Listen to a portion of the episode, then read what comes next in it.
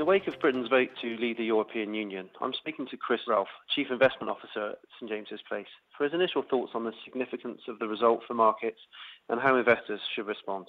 Good morning, Chris. Good morning, Lee.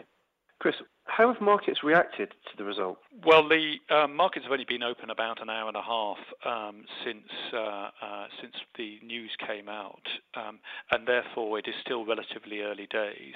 What we have seen is that equity prices have been uh, marked down um, by about five percent, although we understand there is relatively muted trading going on. Um, government bond prices um, have rallied, have moved up, and uh, the um, UK currency, uh, the UK pound, um, has fallen relative to um, other currencies around the world.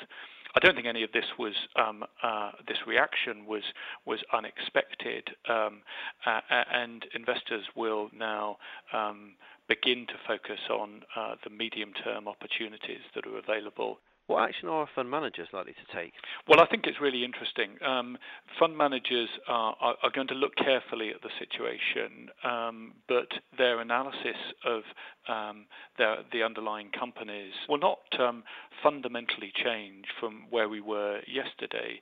A good company does not become a different company overnight as a result of, of uh, the news that we've uh, uh, the news that we've had. Therefore, fund managers will be thinking about the medium to longer term implications.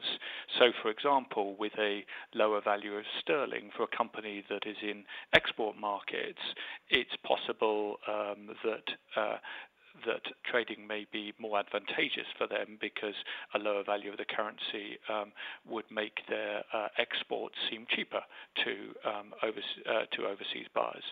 Uh, by contrast, a company that relies on imports um, has the, the opposite impact.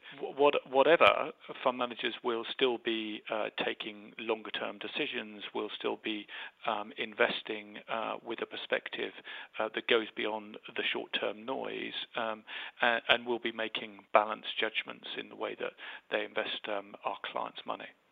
Turning to investors now, what, what should they be doing?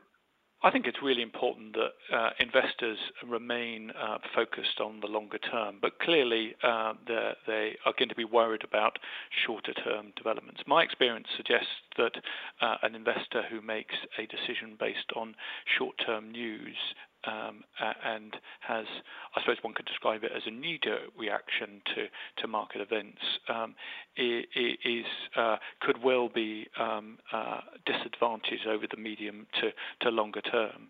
Uh, actually, I think um, our clients' longer-term needs are fundamentally unchanged. Um, that they still need to save for their longer-term future.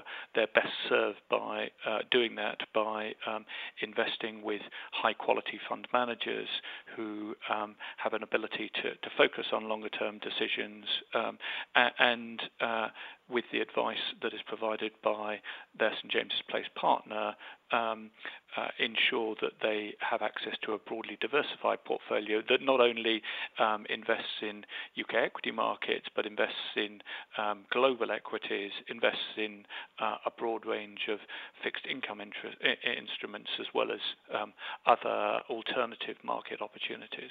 Clearly, there will be some uh, volatility in the short term, and that will be uh, slightly unnerving for for clients. But we would uh, highly recommend that clients speak to um, their St James's Place partner um, so that uh, the partner can give them a perspective on on uh, what we're seeing in terms of market movements, what we're hearing from our fund managers, and how they should um, think about their longer term financial future. Chris, thank you for your time this morning. Lee, it's my pleasure. We will be keeping our investors updated with further commentary on the result and its implications via the SJP Insights website, www.sjpinsights.co.uk. Thank you for listening.